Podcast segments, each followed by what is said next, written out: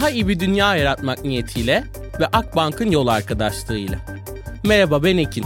Onarım Atölyesi'nin podcast serisine hoş geldiniz.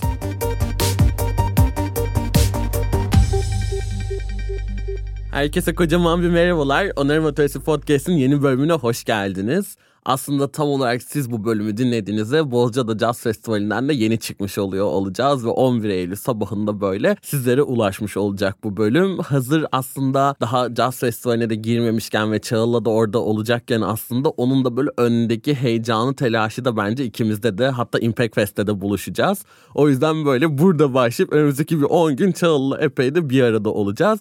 Bugün Tridas kurucu ortağı Çağıl Özdemir benim konuğum ve aslında yaratıcı endüstrilerde etki nerede gibi böyle kocaman bir sorudan başlayacağız. Bunu böyle ele alacağız birlikte. Çağıl hoş geldin. İyi ki buradasın. Hoş bulduk Yekin. Teşekkür ederim davet için. Ben çok teşekkür ederim. Aslında böyle Çağıl'la çok uzun zamandır farklı noktalarda yollarımız kesişiyor. Farklı noktalarda buluşmalarda denk geliyoruz. Özellikle Impact başlığı altında çok fazla denk geliyoruz ve birlikte birbirimizi deneyimleme, birbirimizin yaratımlarını ve fikirlerini deneyimleme şansımız olduğu bir noktada böyle ona farklı alanlarda sorular sorup aslında yaratıcı endüstriler nedir ne değildir impact ile etki dediğimiz konuyla nasıl kesişir böyle biraz buraları deşmek istiyoruz ama önce tabii ki Çağıl'ın meselelerinden ben başlamak istiyorum. Çağıl senin bireysel olarak dertlerin neler, meselelerin neler, neleri dert ediniyorsun ve bu meselelerin senin hikayendeki rolü ne? Bu böyle bayağı düşündüğüm bir konu. Zaman zaman çok da varoluşsal düşüncelere de eğilimli bir insan olarak. İlk aklıma gelen şeylerden bir tanesi aidiyet aslında. Ama bunu önceden bir mesele edindiğimi düşünmemiştim. Ama hep bir konuymuş bu benim için onu fark ediyorum. Özellikle Türkiye'den yurt dışına göç edince yaratıcı alandaki bir takım insanlarla da biz de multilokal sohbetler başlığı altında bir podcast serisi kaydetmiştik ve bu podcast serisinin aslında temel amacı aidiyeti bir şehir üzerinden değil de insanlara, duygulara, belki başka kahvelere, kahvecilere duyduğumuz aidiyetleri sorguladığımız ve de aslında bunu yaparken de Tayya Selasi diye bir kadının aidiyet kavramıyla ilgili önerdiği üç tane R'den bahsettik. Bunlardan bir tanesi relationship'ti. Yani ilişkiler üzerinden bir aidiyet kuruyoruz aslında mekanlarla. Bir tanesi galiba rituals'dı. Rituals daha çok işte aileni ziyaret ettiğinde o geleneklerinle birlikte aslında nasıl doğuruyorsun ya da nasıl yeşeriyorsun konusu. Diğeri de restrictions'tı. Bizim de aslında yurt dışına taşınmış bir takım insanlar olarak hala Türkiye pasaportuna sahip olmak bizi orada başka anlamlarda engel engellediği için bunun da aslında aidiyet üzerine etkilerini konuştuğumuz bir podcast'ti. Ve bunu aslında o sırada çok düşünüyorken sonrasında geçtiğimiz hafta senin de bahsettiğin gibi Impact Fest hazırlığı içerisinde Regeneratif 41'in kurucusu Cansu'nun moderasyonunu hı hı. yapacağı panelle ilgili hazırlık konuşması içerisinde paneli başlatırken şöyle bir soru soracağım gibi bir şey söyledi Cansu. Topluluklarla ilgili konuşacağız. Kendinizi ilk hani bir topluluğun içerisinde ne zaman hissettiniz gibi bir soru sordu. Çok da hani o da beni başka başka dünyalara götürdü kafaca ve fark ettim ki özellikle ilk gençlik yıllarımı diyeyim Bursa'nın Orhangazi ilçesinde geçirdim ben. Çok sosyal ve aktif bir öğretmen kadının çocuğuyum aynı zamanda. O dönemde de yerel gündem 21 diye bir pilot proje vardı bu Birleşmiş Milletler'in kalkınma planı içerisinde de bir takım belediyelerin ve yerel yönetimlerin uygulamaya başladığı. Aslında amaç sonra dönüp baktım da bu arada neymiş bu yerel gündem 21 hani benim için işte etrafta göl temizliği de olabilir bu. Bir araya geldiğim arkadaşlarımla film izlemek de olabilir ya da işte bir takım bizden daha genç çocuklara bir şeyler öğretmek de olabilirdi bu bir yandan. Ve baktığımda şunu gördüm. Bugünün gereksinimlerini gelecek nesillerin gereksinimlerini karşılama yeteneğinden ödün vermeden karşılayan kalkınma demişler kendileri üzerine. O yüzden bu topluluk içerisinde de ait olma ya da bir hisse de ait olma benim genel olarak düşündüğüm ve sonrasında da üretim biçimlerimi çok etkileyen bir şey haline gelmiş. Diğeriyle ilgili düşündüğümde kendimden başlamak üzere aslında galiba bu. Hep bir adım ötesinde nasıl kendimi iyileştirebilirim, geliştirebilirim konusu herkesin gelişimine, etrafındaki herkesin gelişimine katkı sağlamak benim için önemli meselelerden bir tanesi olmuş. Buna bir etiket vermem gerekirse buna işbirliği yapmak diyebilirim belki de. Özellikle son dönemde bunu kişisel olarak çok deneyimledim. Çünkü işte Türkiye'de aldığım eğitimden sonra Berlin'e yerleştim. Berlin'e yerleştiğimde aslında bir yüksek lisans yapma fikri vardı. Hı hı. Sonra çok hızlı bir şekilde zaten kültür alanında da üretmeye öğrencilik hayatımda başladığım için kendi şirketimizi kurmak ve ondan sonra çeşitli festivalleri başlatmak gibi durumlar yaşandı. Bende de çocukluğumdan beri ya ben bir sanat okusam ya diye bir istek vardı açıkçası. Sadece Türkiye'de hani sanat okumak isteyeceğim. Daha yenilikçi ve bugüne ait belki şu anda vardır bilmiyorum çok karşılaşmadığım için Berlin bunun için çok iyi bir yerdi. Yani hem sanata bakış açımı çok değiştirdi. Daha politize olmanın aslında kucaklandığı bir yer Berlin. Ve burada da görsel sanatlar alanına girdiğimde daha çok hani resim, heykel hani bireysel üretimlerin olduğu bir alanken benim aslında çalıştığım fotoğraf ve video daha hani ekiplere, gruplara ihtiyaç olan, topluluklara ihtiyaç olan bir alan daha çok ilgimi çekmiş. Ama bu böyle çok hızlı bir şekilde benim ihtiyaçlarımı ve geleceğe yönelik yöneldiğim kısımları çok değiştirdi diyeyim kesinlikle ve kesinlikle bireysel üretim yapmak istemediğimi hayatım boyunca hı hı. karar verdiğim bir dönem oldu. Ki önceden tek başına çalışmak daha rahattır ya hep. Hani evet. iyidir ya güzel hani ben tek başıma üretebiliyorumdan biraz daha aslında birlikte üretmeyi çok takdir ettiğim, çok önem verdiğim bir noktaya geçti benim için. Ve şu an neredeyse hiçbir şey yalnız yapmak istemediğimden eminim yani bunu söyleyebilirim. Belki buradan biraz daha başka bir yere zıplayabilirim. Hem yaratıcı girişimci hem de sanatçı şapkamla konuşacağım burada. Hı hı. Artistik eğitimde aldığım için. Öncesinde seninle sohbet de ettik. Bizim alanda çok fazla sınırlar yok. Hani geçişken bir alanda çalışıyoruz. Bir sanatçı bir proje geliştirip işini kurabiliyor ya da bir kültür üretici benim gibi işin mutfağını merak edip hı hı. artist olmak için eğitim görebiliyor ve bunlar birbirinden zaten ayrılmaması gereken şeyler bence. Ama dönüp baktığımda benim en büyük meselelerimden biri gerçekten birlikte ürettiğim insanların bazı anlamlarda önünü açabileceğim, onların bir şeyler yapmasına katkı sağlayabileceğim bir takım girişimlerde bulunabilir miyim konusu. Örnek vermiştim. Sarp Maden bizim çok böyle küçüklüğümüzden beri hani ya Sarp ne kadar güzel bir insan ya. Hani ne kadar kendi ürettiği şeyin içerisinde kaybolabilen, bunu gözlemleyebildiğimiz bir insan bir yandan. Hani aklı fikri yani müzik olan bir insan. Sarp'la tanıştığımızda bu böyle aramızda şey gibiydi yani. Sarp Maden'le tanıştık falan. Mesela Sarp Maden benim gördüğüm en hani müzikle üreten, müzikle yaşayan insanlardan bir tanesi. Ama ne güzel ki hani bir şansımız oldu ve birlikte işte Likya Records adında bir plak şirketi kurduk. Onun da aslında müzik üretimi dışında yeni gelen üreticilere katkı sağlamak istediği bir alan oldu bu alan.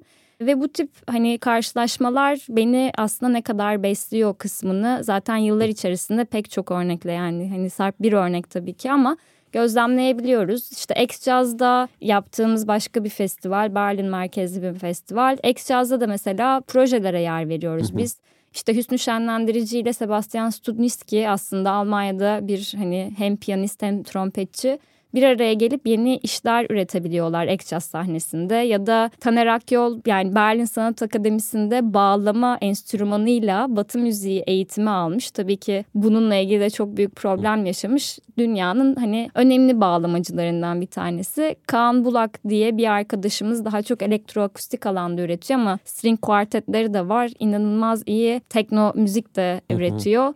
Onların bir araya geldiği sahneler olabildi ya da Bozcaada Ensemble gibi bizim Bozcaada Jazz Festivali'nde her yıl değişen ve ilk kez Bozcaada Jazz Festivali'nde sahnede birlikte çalan insanların bir araya geldiği oluşumlar da olabiliyor. Dolayısıyla burada hani o işbirliği ve bu işbirliğini alan açacak platformlar yaratmak benim meselelerimden biri olmuş. Onu çok net görebiliyorum. Son olarak etkiden bahsedeyim birazcık o zaman. Madem bugünün konusu bu. Bu dönemde de ağzımıza çok pelesenk olan bir tabir. O yüzden hani ben nerelerde geziyorum ve hangi alt başlıklarla bu konuyu daha kendimce yorumluyorum'a biraz girmek istiyorum. Ben etki yaratma bağlamında aslında kürasyon yapmaktan bahsedebilirim. Bu oldukça anlamlı ve katmanlı geliyor bana.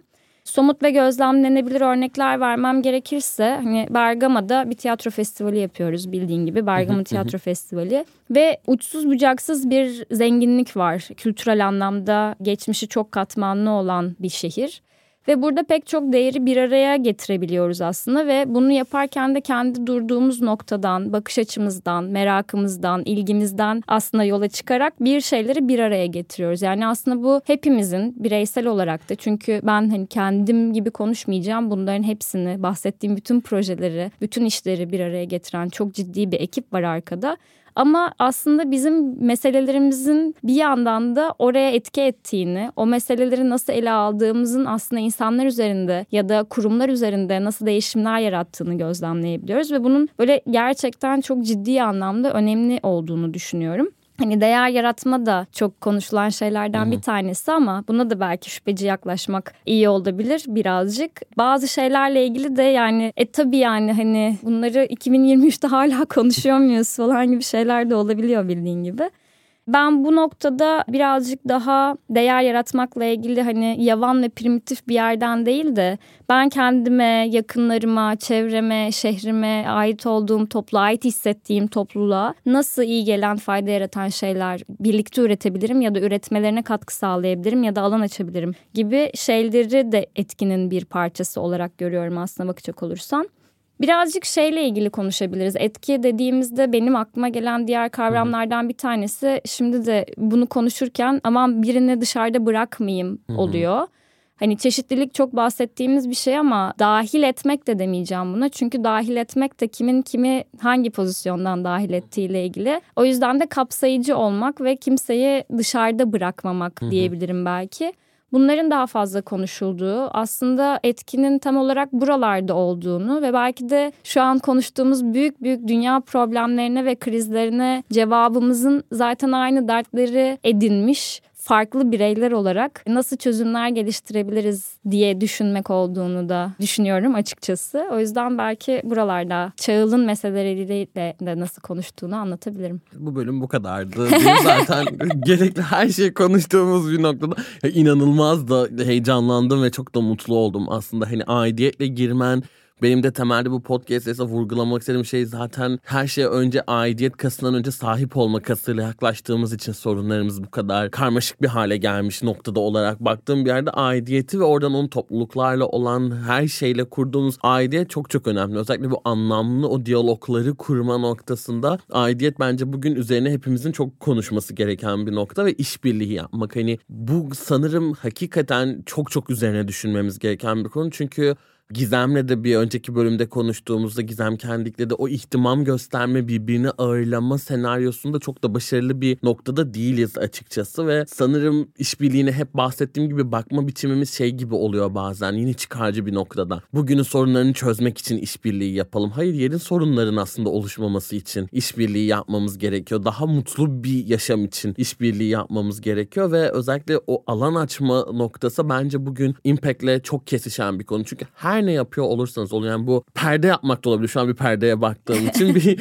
müzik üretimi de olabilir. Bu alan tutma meselesinin gittikçe daha radikal bir hale geldiğini görüyorum ve maalesef özellikle görece daha yaş almamış bireylerde şu alanda bir şey yapmak, şu alanda bir topluluk kurmak, şu alanda bir girişim kurmak istiyorum ama yapılıyor. O var, bu var, şu bunu yapıyor gibi çok fazla bir durdurma mekanizması var. Bunların önüne buna karşı bir şey üretiyor olmak, bunu kürasyonla birleştiriyor olmak yani inanılmaz kıymetli ve kapsayıcılık hani seninle de konuştuğumuz gibi işte bir genç olan bir bireyi ayırmakta vücudundaki herhangi bir organının o görece tam olmama yani o sağlamcılık üzerinden olması da bir kadının aslında ayrımcılığa uğraması da hepsi o temel bir kökenden geliyor ve kapsayıcı olmak sanırım dönüp bakmak yaptığımız her işte. Kim nerede konumlanıyor, kime ne hissettiriyoruz bunu yaparken bunları yapsak dünya meselelerini çözermişiz gibi hissediyoruz Bana zaten. Geliyor.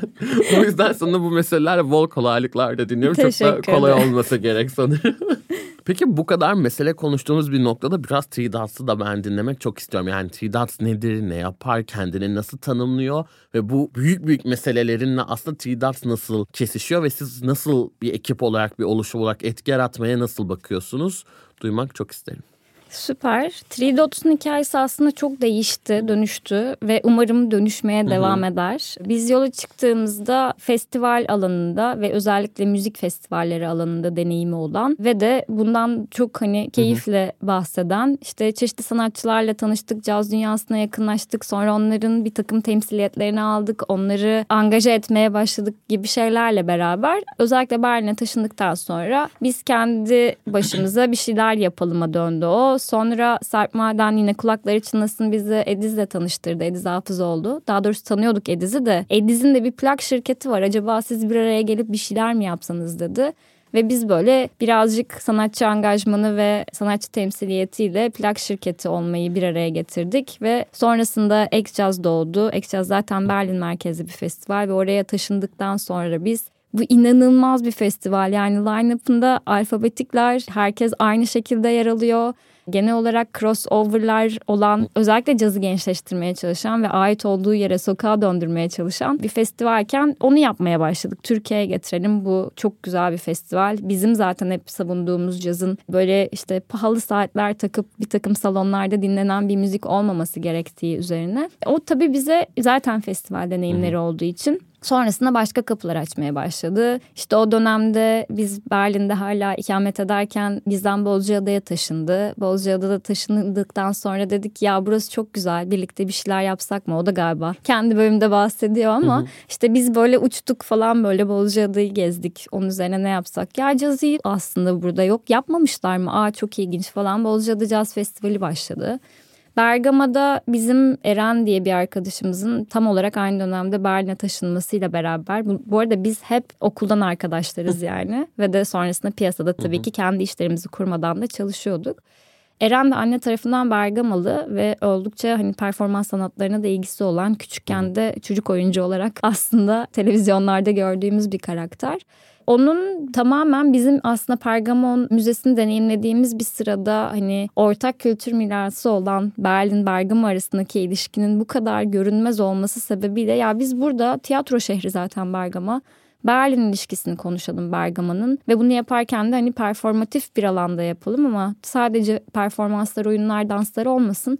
Hadi bunu masaya yatırıp konuşalım, insanları çağıralım, akademisyenler olsun, işte kazı evinden insanlar olsun, arkeoloji enstitüsünden insanlar olsun deyip böyle bir yola çıktık. Hani Bergama'nın hikayesi bambaşka ama ben birazcık daha Tridot'un geçiş süreçleriyle ilgili de bir resim çizmeye çalışıyorum diyeyim. Sonra pandemi olduğunda tabii ki hepimizin böyle oturup düşündüğü ve ne yaptığını sorguladığı bir dönem geçirdik. Özellikle tabii ki her sektör etkilendi ama her bir krizde en hızlı etkilenen kısım zaten kültür sanat alanı oluyor biliyorsun ki. Ve bu sorgulamalarda biz çok ciddi bir kendimizde bir dönüşümden geçtik ve bir şeyleri değiştirmek gerekiyor. Yaklaşımımızda yani biz de önce bir şeyleri değiştirmek istiyoruz deyip birazcık kendi eksikliklerimizi ya da eksiklikler demek doğru olmaz. Çünkü bugün seni buraya getiren şey zaten onların üzerine çalışmak oluyor. O yüzden hani onlar iyi ki varlar bir yandan düşündüğümüzde biraz böyle kendimizi nasıl konumlandıracağımız bu süreç içerisinde zaten ismimizi değiştirdik. Kabak Lindi bu arada eski şirketimize selam olsun. Lin Ediz'in şirketinin adıydı. Kabak da bizim Kabak'taki bir hı hı. hayalimizdi aslında diyebilirim. Three Dots'a çevirdik. Bunu yaparken de hani bir anda hani olmadı tabii ki bu. Bizim bir kuzey yıldızımız olsun ve o kuzey yıldızımız da gerçekten hangi meseleleri dert edineceğiz bizdi. E kültür alanında hani uzmanlığımız buradan besleniyoruz. O böyle bayağı merkeze koyduğumuz bir şeydi teknoloji dünyasından ayrı kalamıyoruz yani baktığında. Hı hı. Hani belki işlerimize bunu entegre etmek, dijitalleşmek çok kolay olmuyor olabilir ama teknolojiyi de biraz sıfırdan bire her şey gibi görüyoruz. Aslında bu anlamda kültürle de çok yakın ilişkisi olduğunu düşünüyoruz teknolojinin. Diğeri de etkiydi. Yani bizim Kuzey Yıldızı olarak belirlediğimiz şeyi ismimize koyalım. Yaparken de bazı şeyleri nasıl bunları konuşturabiliriz hatta yakınlaştırabiliriz bunları birbirineydi. Sonrasında bu pandemi dönemindeki sorgulamalar bizi evet biz profesyonel bir şey yapıyoruz. Biz girişimciyiz. Bunların hepsi kendi problemlerimizken biraz şu anda da üzerine çalıştığımız hızlandırma programına ve uzun vadeli vizyona nasıl dönüştüğüne de bağlayacağım buradan. Bu problemlerin aslında sadece bizim problemlerimiz değil, bizim alanımızda kendine belki girişimci demeyen bile insanların problemleri olduğunu ve belki de buradaki bir kafa değişikliği diyeyim nelere sebebiyet verebilir diye düşünmeye başladık. E, o dönüşüm çok hızlı olmuyor. Özellikle hani çok uzun yıllardır yapılan işler olduğu için festivallerden bahsetmiyorum. Three Dots'un ortak olduğu şeylerden bahsetmiyorum ama bir çeşit servis verdiğimiz ve hayatta kalmak için ya da para kazanmak için yaptığımız şeylerin de değişmesinden bahsediyorum. O değişim gerçek anlamıyla geçtiğimiz yıl sonunda başladı ve şu anda da geldiğimiz yerde Three Dots'u kültür ve yaratıcı alanda girişimleri olan bir stüdyo gibi kurguluyoruz. Çünkü yaptığımız şey birazcık bu olmuş. Kendi fikirlerimizi ilk fikir aşamasından hı hı. son kullanıcıya gelene kadarki sürecini aslında tasarlıyor olduğumuz bir süreçle karşı karşıya geldik biz de. Kendimiz ne yapıyoruz? İyi yaptığımız şey ne acaba diye sorduğumuzda. Tabii ki girişim stüdyosu dediğimizde böyle çok büyük bir laf oluyor. Kendi fikirlerini hayata geçirmekle. Merhaba benim fikrim var birlikte hayata geçirelim mi diyen bir girişimciye o alanı sağlayabilmek arasında çok büyük fark var. Biz de hem kaynaklarımızı hem kaslarımızı buraya doğru geliştirmeye çalışıyoruz diyeyim. Bunu yaparken de en problem olarak gördüğümüz senin de çok bildiğin bir kaynak problemi yok. Kaynağın nasıl dağıtıldığı ile ilgili bir problem var. O yüzden de biraz bu alanda kültür ve yaratıcı alanın farklı modellerle, alternatif finans kaynaklarıyla nasıl fonlanabileceğine kafa yoruyoruz ve bu anlamda da kreatif alana yatırım yapan bir venture capital olma yolunda ilerliyoruz deyip uzun vadeli vizyonumuzu da burada anlatmış olayım. Bu meselelerin hepsi yani çok biraz fazla uzun bir three dots dönüşümü anlattım ama benim bahsettiğim meselelerin hepsi aslında dediğim gibi az önce sadece benim meselelerimle değil yani evet. three dots'u oluşturan herkesin meseleleri three dots'un dokunduğu insanların hangi meseleleri olduğu etki tepki yani konu aslında. O yüzden etrafımızdaki insanların da bu anlamda three dots'un gelişimine dönüşümüne çok katkısı var. Hatta burada da belki bir Funda'ya selam ederim. Funda benim hem hayat partnerim hem de işte partnerim olan Murat'ın ablası. 2010 yılında olması lazım. 2010 2011 İES'de Barcelona'da doktora yaparken aslında konusu sosyal girişimlerin tam olarak şimdi detaylı bir şekilde belki anlatamayabilirim ama bununla ilgili de bir not almıştım sosyal girişimcilerin etkilerini ölçeklendirirken koordinasyon perspektifinin ve organizasyonel yapının amaçlarla konuşup konuşmadığına dair bir tez yazıyordu. Ve çok uzun zamandır hani etki üzerine de çalışan bir insan olduğu için hani bizim süreçlerimizi takip ediyor, neye yükseldiğimizi görüyor işte neden keyif aldığımız ya da bazılarını ya bunu çok da yapmasak olur aslında dediğimizi bizim de kendi keşif sürecimizi aslında Hı-hı. gördüğü için böyle bize ya siz böyle bayağı hani etki konuşuyorsunuz aslında ve bunun potansiyeliyle ilgili heyecanlanıyorsunuz bunu görüyorum diyordu bize ve böyle bizim aslında o Three Dots'un ismini değiştirdiğimiz dönemde de bu arada Norhenhaus'daydık yani İsveç'te Stockholm'de ve etkiyi birazcık böyle gerçek anlamda hayatımıza nasıl entegre ederiz hayatımıza değil sadece Hı-hı. yaptığımız şeylere de biraz buralardan çık çıktı ve bütün olayın merkezine aldık. Neden işte senin de sorduğun gibi Jazz Festivali'nde neden savunuculuk yaptığımız da bunlardan bir tanesi.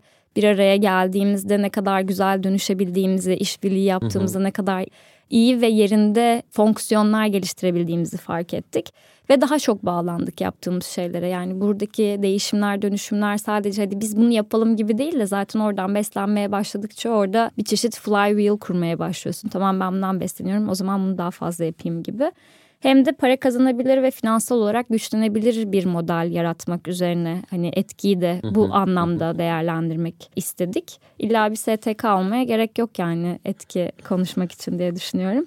Bazen de bu arada insanlar bize ya çok hani finansal olarak bu kısmı çok altın çiziyorsunuz. Siz işte biz hep sürekli bir şirketiz, bir şirketiz dediğimizde böyle işte hani ama kültür alanında çalışıyorsunuz. Hani bu sosyal fayda sağlayan bir şey, yaratması gereken bir şey.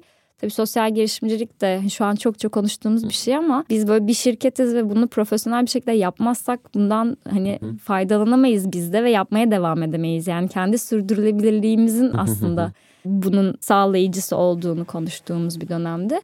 Şimdi ne güzel hep beraber sosyal girişimcilik konuşuyoruz diyeyim. Kendi bütünselliğimizi, integritimizi bulduk diyeyim bu süreç içerisinde. Daha iyi bir dünya yaratmak niyetiyle ve Akbank'ın yol arkadaşlığıyla onarım atölyesine kaldığımız yerden devam ediyoruz. Çok çok keyifli. Ya özellikle burada şirketizde şey önemli noktalardan bir tanesi aslında belki de şirketiz demeye devam etmek de gerekiyor. Çünkü şirketlerin her zaman öcü ve kötü olmayabileceğini de tam olarak burada göstermek. Yani iyi iş yapmak ve işini iyi yapmak çok önemli. İki perspektif buradaki iyi kavramı hani dünya ve toplum içinde iyi olan şekilde O yüzden bu çok kritik. Yani evet sosyal girişimcilik yeni bir iş modeli olarak aslında doğdu ve hem para kazanırken hem de dünya ile ilgili meseleleri ele alıyor. Ve evet şirketiz de iyi bir şirketiz demek bence çok çok kıymetli. Özellikle dağıtım meselesinden bahsettin hani tamamen onarıcı ve dağıtıcı bir ekonomi diyoruz zaten. Çünkü bu yüzyılın ana kaynağı iklim krizinin de yoksulluğunda, refahında, işte psikolojik bozukluklarında tamamının temelinde bir dağıtım sorunu yattığını görüyoruz. Yani biz sadece refah da para da değil. Mutluluğu, ölümü, kötü olan şeyleri, iyi olan şeyleri hepsinin dağıtımındaki sorun bunu çözmek ve şu soru çok geliyor. Ya tamam sen dağıtıcı diyorsun da bu nasıl olacak? İşte hani senin o bahsettiğin bunun çok somut bir örneği. Buradaki kaynaklar ki bunun sadece finansal olmadığını da görüyoruz. Bunlar kime nasıl dağılacak? Kim neyden hak talep etmeyi ne kadar yapabilecek? Bu çok somut ve çok kıymetli bir örnekti benim için. Benim de kullanacağım bir örnek örnek Ayça. Çok teşekkür ederim.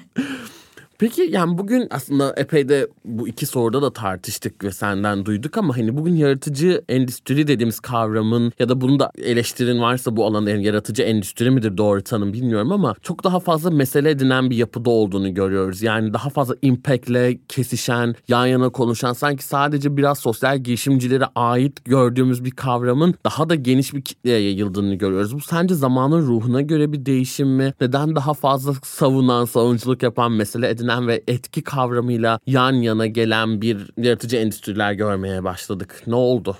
Yani bu bizim kendimiz de şu an anlatırken bolca kullandığımız bir terim yani yaratıcı girişim dediğimiz. Hı hı. Ee, bununla ilgili açıkçası sosyal girişimlerden nasıl ve ne şekilde dünyanın hangi dinamikleriyle ayrıldı bilmiyorum. Ama yaratıcı girişim dediğimiz şeyin sosyal girişimden aslında temelde ayrıldığı şey insan zekasını ve beynini kullandığı ve işin içine fikri mülkiyet giren aslında her şey yaratıcı ve kültürel girişimin bir konusu oluyor. O yüzden bu anlamda sosyal girişimden farklılaşabilir. Ama bence biz de kendimize bir sosyal girişim diyebiliriz. Çünkü burada yarattığımız değer ve kaynağı ve sermayeyi tekrar bu alana aslında hı hı. entegre etmeye çalışıyoruz. Yani for profit şirketler olabiliriz. Belki kar amacı güden ama zaten hani Türkiye koşullarından bahsediyorum şu anda. Zaten bir sosyal girişim tanımı var ama bu ticaret hukukunda bu şekilde hı hı. ayrışmıyor bir yandan da. Dolayısıyla belki bunun temelde sosyal girişimden farkının hep aslında akla fikre dayanan buralarda üretilen bu katkı bu değerle bir fikri mülkiyet olan kısmından bahsedebiliriz. Onun haricinde etkiyle ilgili hani yaratıcı alan neden etkiyle şu an daha fazla konuşuyorum. Birkaç tane cevabı var aslında. Yani benim gözlemlediğim ve benim şu ana kadar okuduğum etrafta ve kendimce bir sentez haline getirdiğim bunu ben yapmıyorum tabii ki sadece. Tekrar bunu altını çizmek isterim. Bade'ye selam olsun buradan. Oldukça bütün bu fikirler ve teorik altyapıyı pratiğe nasıl dökeriz kısımlarında birlikte de çalışıyoruz ve şu an hızlandırma programının da aslında kurucularından biri diyebilirim Bade için bu vizyonun geldiğimiz noktada şunu fark ettik. 2019 yılında aslında birazcık kültür bir sürdürülebilirlik ayağı olarak konuşulmaya başlandı. Yani hani senin de bildiğin üzere ekonomik sürdürülebilirlik konuşuluyor, ekolojik sürdürülebilirlik konuşuyor, sosyal sürdürülebilirlik konuşuluyor. Kültürel olarak bunun bir kültürü kendi başına bir sürdürülebilirlik ayağı olarak tanımlamaya başlamak zaten çok yeni. Bu süreç içerisinde aslında pandemi daha olmamıştı ama 2021 yılını kreatif ekonomi yılı yani sürdürülebilirlik için kreatif ekonomi yılı seçti UNESCO. Ve buna bağlı olarak güven sanırım buna bağlı olarak pandemi araya girdi. Ve pandemide aslında bizim kültür dediğimiz şeyin ve bir arada birlikte üreterek ve birbirini transfer ederek neden bu fiziksel bağların güçlü olması, güçlü kalması gerektiğini deneyimlediğimiz bir dönem geçirdik. Kreatif ekonomi yılı bu arada bundan önce zaten belirlenmişti. Ve orada da hani neden bizim alanımızın daha işte resilient denir ya işte neden inat etmesi gerektiği, neden dayanıklı kalması gerektiğine dair bolca şey duyduk. Bence bu da dinamikleri etkileyen şeyler şeylerden bir tanesiydi. Bir de geçtiğimiz yıl yine UNESCO'nun işte böyle bütün kültür aktörlerini topladığı hani farklı alanlardan işte hükümet görevlileri de var, yerel yöneticiler de var, bir takım STK'lar da var, benim gibi bağımsızlar da var gibi düşünebilirsin. Onların bir araya gelip aslında kültürün geleceğini tartıştıkları Mondia Kult adında bir konferans düzenleniyor Meksiko City'de. Ve burada ilk kez hani şeylerden bahsediyoruz. Sürdürülebilir kalkınma hedeflerinden bahsediyoruz. 18 tane hedefimiz var. Hani 18.si yeni eklendi ama bizim en çok konuşabildiğimiz hedef hı hı. bir yandan işbirliği kısmından bahsediyorum. Ve ilk defa 19. hedef olarak kültür ve yaratıcılığı kendi başına acaba 2030 hedeflerine koysak mı diye bir gündem yapıldı. Bu dünya için küçük ama bizim için çok büyük olabilir diye düşünüyorum. Tabii ki buradaki eğilim yani özellikle uluslararası organizasyonların ve hükümetler üstü, devletler üstü yapıların bu anlamda yol gösteriyor olması ve de yine kaynakla alakalı olduğu için bu bununla ilgili bir gündem yaratıyor olması bu alanı çok etkileyecek. Yani bu daha yeni konuşuldu belki bu sene bu kabul edilecek bilmiyorum yani. Dolayısıyla biraz ben buralarda okuyorum bizim alanımızın neden daha fazla etkiyle şu anda ya da sürdürülebilirlikle konuşulabildiğini ve de ihtiyaçtan doğduğunu düşünüyorum. Çünkü şu ana kadar bunu konuşmuyor olmamız çok garip değil mi? Şahane. Ya çok çok kıymetli. Bugüne kadar niye aslında dokunmadık ki sorusu ve belki de biraz daha artık kesişim alanlarımızın fazlalaşması da bence bunda bir önemli bir adım gibi geliyor. Çünkü bugün işte onarım atölyesinde de yapmaya çalıştıklarımız ya da ekin olarak yapmaya çalıştıklarımda da birden fazla başlığı görebiliyor insanlar. Kendimi hala bir generalist olarak çok tanımlamaya da yatkın değilim. Benim çok bir tepe bir başlığım olduğuna inanıyorum. Yani etki altında ve yeni bir ekonomi meselesinde ekonomi dediğimiz şey zaten o kadar çok şey kapsıyor ki o tek tek başına bir başlık olarak bana yetiyor dediğim noktada bunu çok çok önemli buluyorum. Yani işte öğretmenler odaklı çalışan bir yapıyla aslında bugün iklim odaklı çalışan bir yapının ilk bakışta kullandıkları jargonu, dili, birbirini ağırlama şekilleri, medya kullanımları çok farklı görünüyor. İşte bunun yanına bir de kültür alanındaki bir kurumu eklediğimizde sanki birbirinden çok ayrı bağımsız üç yapıymış gibi ama aslında ortak bir sorun ve dünya ile ilgili bir mesele edinildiğinde nasıl üçünün gerçek geleceği onarabilecek çözümleri yaratabildiğini görüyoruz. O yüzden bu bir araya gelme halleri çok güzel. Gerçekten umuyorum daha da böyle artsın. Ve bugün şeyi de görüyoruz yani kültürel çalışmalar, sanat odaklı gruplar yani etki odaklı toplulukların artık temel paydaşlarından biri. Hani neden bir araya gelmiyor diyorduk artık işte kesinlikle bir aradayız ve hani etki odağında ya da hak savunma odağında ekoloji, kadın bir birçok konuyu konuştuğumuzda kültür sanat alanından isimleri de mutlaka bir dahil etme dürtüsünün ben görece geliştiğini görüyorum ve deneyimliyorum. Bugün yaratıcı endüstrilerdeki bu gruplar, çalışmalar sosyal etkiye nasıl yaklaşıyor? Yani etkiyi yaratmada yaratıcı endüstrinin üstlendiği roller neler bugün ve neler olabilir olmalı sence? Bu çok katmanlı bir soru. Benim hani böyle bir beylik lafla buna yanıt vermem çok olası değil ama ben kendi deneyimim üzerinden ve hı hı. çalışma alanlarım üzerinden belki örneklerle anlatabilirim bunu. Biz ağırlıklı olarak aslında buradaki potansiyeli bir araya geldiğimiz o fiziksel temasın aslında çok önemli önemli olduğu ve insanların bir topluluğa ait oldukları bir yerde deneyimleyebiliyoruz. Onlar da festivaller. Ne olursa olsun aslında Bozcaada'da belki bu işte 3000'e 4000'e yaklaşıyordur. Bergama'da belki daha fazladır. Ama genel olarak bu insanların bir araya geldiği ve üzerine çok da aslında topluluk odaklı bir kürasyonu olmayan hani bir alıcının ve bir vericinin olduğu ve bir ürünün sergilendiği festivaller bunlar ne olursa olsun. Tartışma alanlarından bahsetmiyorum. En temelinde olan şeyden bahsediyorum. Buralarda insanların aslında davranışlarını da nasıl değiştirebildiğimizi gözlemledik hep bu zamana kadar. Ve bizim aslında konuşmayı daha çok yeğlediğimiz kısım herhangi bir kültür aktörüne sorduğunda kendi yaptığı işin aslında insanlara nasıl dokunduğunu ve insanların belki nasıl değiştirdiğine dair bir fikri ya da hissi olabilir. Ama bunu gerçekten gözlemlemek ve bunu bilimsel olarak kanıtlamak arasında çok büyük fark var. Burada belki birazcık bunun nasıl ölçülebileceğiyle ilgili kafa yormak gerekiyor. Biz genel itibariyle Bergama'da da Bozcaada'da da bunu nasıl gerçekleştirdiğimiz ya da insanlarda nelere yol açtığını gözlemlediğimiz bir dönem geçirdik.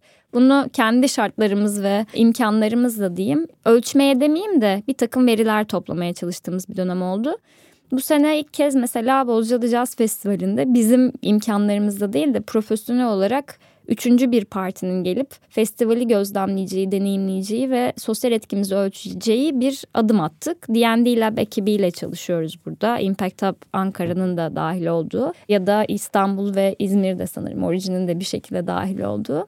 Ve bunun aslında şöyle bir önemi var altını çizmemiz gereken. Bozcaada Jazz Festivali popüler kuvveti olan bir festival. Bir caz müziği festivali olsa da ağırlıklı olarak caz müziği festivali de demek istemiyoruz biz. Çünkü orada da bir araya gelmeyen insanları belki hı hı. bir araya getirdiğimiz bir pop müzik dinleyicisinin de belki içinde bir şeyler bulabildiği bir festival olsun gibi bir niyetimiz var. Tekno grubu var zaten şu an mesela bu seneki Bozcaada Jazz Festivali line-up'ında. Dolayısıyla burada bunun nasıl ölçülebilir olabileceğine dair bir örnek teşkil edebilir Bolca'da Jazz Festivali. Bu arada sadece Türkiye'de değil dünyada da bunun üzerine işte Sundance'in ekonomik etkisini ölçtüğü raporlar var senelerdir gösterdiği ama orada da neyi ne şekilde ölçeceğin ve neyi göstereceğin de çok fark ettiği için bizim alanlar kreatif alanlar ve de yani göstergeleri nasıl seçeceğimizle de alakalı aslında buradaki etkiyi ölçmek. Dolayısıyla hani senin sorduğun soruya geri dönecek olursak sosyal etkiye nasıl yaklaşıyor biz festivaller üzerinde böyle deneyimledik ama işin içine yaratıcı endüstriler dediğin ve teknolojiyle birlikte de şu an ele aldığımız bambaşka dünyalarda var. Hani bir craft üretmekten bir zanaat türünü ya da bir geleneksel yazıttan daha farklı bir şekilde hı hı. ve teknolojinin zaten çok masif bir gücü var bu anlamda. Çok ciddi anlamda insanlara ulaşabilmesi adına söylüyorum bunu.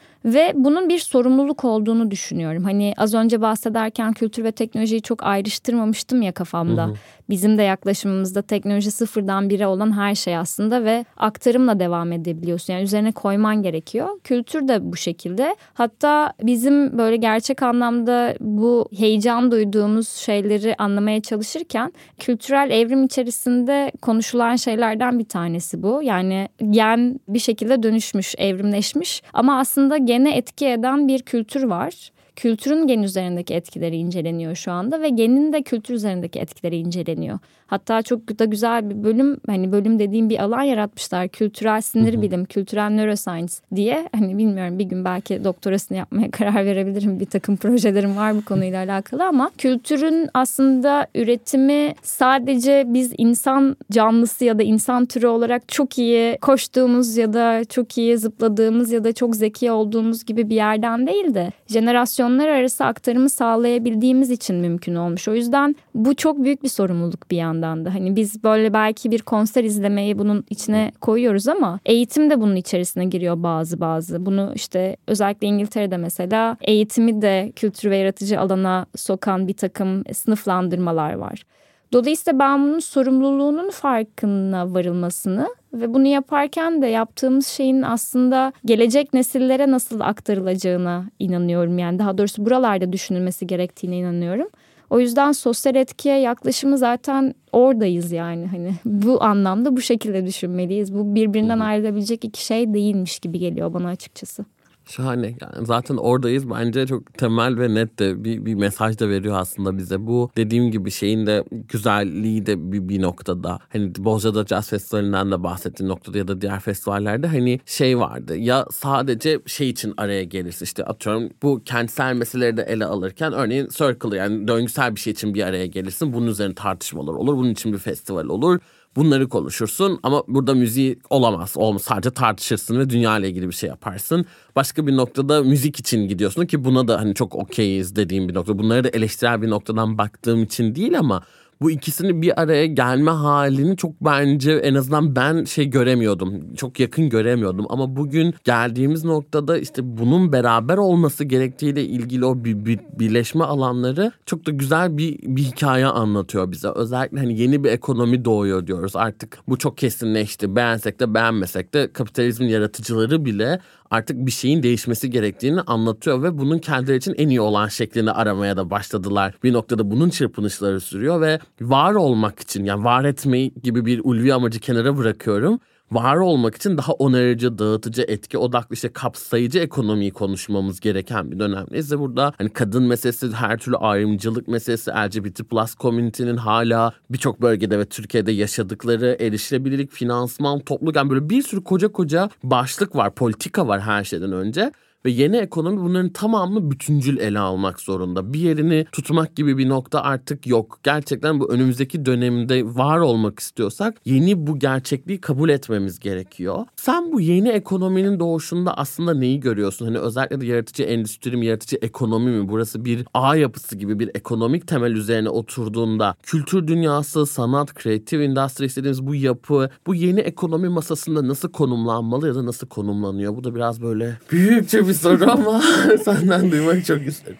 Ya genel olarak bizim bolca kafa yorduğumuz bir şey bu. Hani sen de ekonomi okuyorsun. Hı hı. Bade'den bahsettin. Bade'nin de kreatif ekonomi hı hı. hani biraz daha uzmanlaşmak istediği alanlar ve etki yatırımları. Ya Bence yaratıcı ekonomi inanılmaz bir şey yani konuştuğumuz alan belki de kendi farkında olduğumuzu en az düşündüğüm alanlardan bir tanesi. İnsanın aslında fikriyle, cismiyle ürettiği, yaratıcı her fikir veya fikri mülkiyete tabi her şey aslında bütün ürünler ve servisler yaratıcı ekonominin alanına giriyor. Hatta yani bizim de özellikle yine bu araştırma süreçlerimizle ve ihtiyaçları anlamaya çalıştığımız dönemde bazı datalara da eriştik. Yani bunlar da çok yeni datalar bir yandan da. Her ne kadar bizim alan dataya en iyi yapan örnek tabii ki Birleşik Krallık bu anlamda. E, çünkü buna bağlı olarak bir politika geliştiriyorlar günün sonunda yaratıcı ekonomide de. UNESCO'nun verileri 2022 yılında yaratıcı ekonominin dünyada ürettiği gayri safi milli hasıla 3 trilyon Amerikan doları. Yani şey gibi oluyor böyle hmm okey hani bütün ürünler servisler ve dediğim gibi her yaratıcı fikir ve fikri mülkiyete tabi her şeyden bahsediyoruz burada. Bunun evet çoğu belki işte oyun alanındadır işte film endüstrisi vardır şudur budur ama potansiyelin farkında mıyız gibi bir durum yani bu. Başka bir veriye göre de Covid'den sonra özellikle Avrupa ekonomisini işte tekrar onarmaya çalışan ve bu anlamda da çeşitli veriler üzerinden bunu yapmaya çalışan bir rapor bu. Ve de bu raporda kültür ve yaratıcı endüstrilerin Avrupa Birliği içerisindeki telekomünikasyon alanında üretilen gayri safi milli hasılanın 1.3 katı, otomotiv endüstrisinin de 2.4 katı kadar gayri safi milli hasıla yarattığı verileri var. Şimdi bu veriler ışığında biz kendimizi nerede görüyoruz'a dair bence bir okur yazarlık geliştirmek, farkındalık yaratmak ihtiyacı hissediyorum ben. Bireysel bir kültür üreticisi olarak, kültürel üretici olarak. Dolayısıyla burada zaten dünyanın pek çok hani baş etmeye çalıştığı kriz var. Bunların çok büyük bir kısmı bizim yüzümüzden bu arada. Ve şimdi dönüp baktığımda eğer işbirliği yapmazsak ve bizim alanlarımızda böyle bir potansiyel varken o kaynak var ama o kaynağın nasıl aktığıyla ilgili problem varken talep etmezsek çok da bir şey yapamayabiliriz. O yüzden bence talepkar olmakla ilgili bir dert yok burada. Hani ömerici olmaya çalışan ve yeni düzende senin de söylediğin gibi hani sen de okudun o kitabı biliyorum. Sir Ronald Cohen'in etki kitabında da hani eski VC'lerin bile şu anda etki yatırımına neden önem evet. verdiği ama bunu yaparken de özünde hani kapitalistik yaklaşımdan da çok uzaklaşmadan aslında bunun el ele yürüyebilecek bir şey olduğu temennisi ve de aslında bunu datalarla da gösterebiliyor olmaları bizim biraz böyle buralara kendi kafamızı yormak, bunu nasıl katkı sağlayabiliriz diye düşünmek, insanları buraya çekmeye çalışmak gibi bir takım misyonlarımız da olduğunu düşünüyorum. O yüzden yaratıcı ekonomi şu an değişen dünyada ihtiyaçlara yönelik cevap vermeli ve nasıl ki bir teknoloji şirketi ben böyle bir sorunu çözüyorum falan diye yola çıkıyorsa bizim de girişimciler olarak kültür ve yaratıcı alandaki girişimciler olarak dünyanın bu problemlerine nasıl çözümler geliştirebiliriz diye düşünüp kudretimizin farkına varmamız gerektiğini düşünüyorum. Ekonomiye de bu anlamda böyle bir katkımız var zaten. O katkımızın farkına varıp onu talep ederek aslında daha iyi bir yere çekebiliriz diye düşünüyorum. Biraz polyanlacı mı bilmiyorum ama bayağı inanıyorum yani bu söylediğim şeye. Ben dediğim gibi hani etki gücünün de bu alanda yüksek olduğuna da inandığım bir noktadayım. Hani ürettiği değer kavramını da çok sorguluyorum çünkü yani neye neden değer veriyoruz? Evet. Hani bu işte Mazukato'nun da çalışmalarına da baktığımızda yani bir şeyi değerli yapan ne? Finansal olarak ya da başka bir şeyde bir futbolcu neden bu kadar pahalıdır? Hani neden nesne gibi konuşmaya başladığımız ya da bu, bu çok önemli bir konu ama finansal değerin ötesinde yaşamsal da değer sunan bir alan olduğu için yani otomotiv gün sonunda çok maddesel ve finansal bir alan sunarken yaratıcı endüstrilerin bir de görünmeyen bir aslında değeri var. Yani hani ölçülemeyen, görülmeyenden ziyade. Onu ölçmek ee, istiyoruz işte. Bunun nasıl olabileceğini ben hayal edemiyorum ama sizin hayallerinizden yola çıkarak böyle keşfetmek çok keyifli olacak kesinlikle. Yani inanılmaz inanılmaz önemliydi. Bununla ilgili şöyle bir eğilim ve trend de var bu arada. Hı-hı. Yani bütün o şeylerden bahsettik işte UNESCO'nun genel Hı-hı. olarak geçtiğimiz yıl konferansta bunu gündem ediyor Hı-hı. olması vesaire gibi şeyler. E, bunun güzel örnekleri var işte. Birleşik Krallık'ta Nesta var bu anlamda. Yatırım da yapan vardı. Şu an gerçi yeni CEO'suyla beraber bilmiyorum o alanlarda o kadar aktif olacaklar mı? Ama bizim en çok örnek aldığımız yerlerden bir tanesi New York merkezli Upstart Co-Lab diye bir ekip. Bu ekibin en büyük finansörleri aslında Rockefeller Philanthropy danışmanları. Ve bu yapı bir yatırım fonu 25 milyondu geçtiğimiz yıl. Şimdi 100 milyona çıkardılar ve bunu yaparken de politika üreterek bunu yapıyorlar. Çünkü yine paranın yani kültür alanı ve yaratıcı alan paranın nereden nereye aktığıyla alakalı bir alan olduğu için işte filantrofi dediğimiz şey şu an çok ciddi anlamda bu alanın gelişmesini, yeşermesini sağlamış ama al canım sana böyle bir para veriyorum deyip sonrasında onun nasıl bir değer yarattığını hem maddi olarak diyorum hem de sosyal olarak diyorum. Gösterememiş ve gö- yani bir şekilde de bununla da ilgilenmemiş. Aktörlerden de bazı insanlar kurumları olduğu için çok da aslında fazlaca bunlar bizim alanlarımızda ihtiyaç da olmamış talep de edilmemiş. Ona ayrıca gireriz. Hem bu alanda politika yaparak hem de etki yatırımcıları olarak kreatif alanda 5 dikey belirleyip aslında sadece kreatif ekonomiye yatırım yaptıkları bir yapı kurmuşlar. Hatta bizim hızlandırma programımızın da mentorlarından bir tanesi direktörü aynı zamanda Upstart Collab'in. Ve bu alanda hani sen nasıl olacak dediğinde hani ekonomik boyutuyla ilgili konuştuğumuzda yatırımcıların da etki özellikle etki yatırımcıların bu alanda masif bir olasılık var yani. Ve bunu aslında etki yatırımcısına gel diye bilmesinin tek yolu bunu nasıl ölçeklenebilir hale getireceğiyle alakalı bizim alanımızın. Hı hı. O yüzden onların yeni yapıları kurulur, yeni frameworkler geliştirilir ve bu da aslında bir takım karar alıcıların ne şekilde olaya dahil olduğuyla ya da bir takım Upstart, Collab gibi ekiplerin yatırımcılara gel canım sen böyle yatırmalısın aslında bizim alanlarda böyle işliyor diyor olması ile mümkün olabilecek. O yüzden bu çok ekosistemdeki bütün paydaşların diyeyim bir arada düşünebilmesini ve bir arada aksiyona geçebilmesinin aslında bir sonucu olabilecek sadece. O yüzden çok ciddi bir farkındalık yaratma derdi de var mesela bu anlamda. Bizim alanlarımızın ve Tridots'un da zaten yapmaya çalıştığı şeylerin. Ya şahane ben böyle her şeyde daha da heyecanlanıyorum ve etkileniyorum. Çok çok çok kıymetliydi.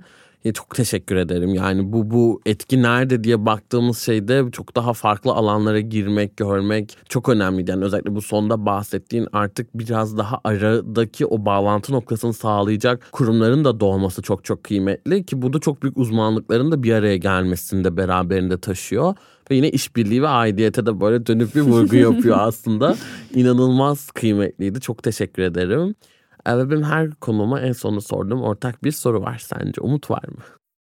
Valla yani ben kendimi artık galiba yaratıcı kültürel alanda bir girişimci olarak tanımlıyorum. Bence girişimcilik 101 gibi bir şey yani. Umut olmadan ve optimizm olmadan zaten bir sonraki aşamaya geçemiyoruz. Konular bizim tarafta birazcık hep böyle söylenir ya işte girişimcilik dünyasında. işte iyi olan şey ya da olmasının fayda yaratacağı şey sorunları belirlemek çok güzel çözümleri bulmak çok güzel ama sen çözümlere aşık olduğunda sorunu yok saymaya başlıyorsun. O yüzden aslında o devinimi sağlayacak olan şey yani yeni sorunlar varsa yeni umutlar var ve sorunlar her zaman olacak. Evet bunun hani zararını daha minimize etmek en büyük amacımız. Ama yeni umutlar varsa yeni fırsatlar da var. Dolayısıyla ben o döngüyü birazcık daha umut var mı? Evet her zaman var diye yanıtlayabilirim. Çok teşekkür ederim Çağıl. Bugün iyi ki bizimle birlikteydin. İyi ki seni dinledik ve aslında hepimizin aklında çok farklı yeni açılımlar da oluştuğuna ben çok çok eminim. Biz bu programı aslında duyurduğumuzda hızlandırıcı programımız kapanmış olacak duyuları ama çıktılarını da inanılmaz bir sabırsızlıkla takip ediyor olacağız. Çok teşekkür ederim. Ben de çok teşekkür ederim Ekin. Çok sağ ol. Daha iyi bir dünya yaratmak niyetiyle ve Akbank'ın yol arkadaşlığıyla iyilik ve dostlukla. Bir sonraki bölümde görüşmek üzere.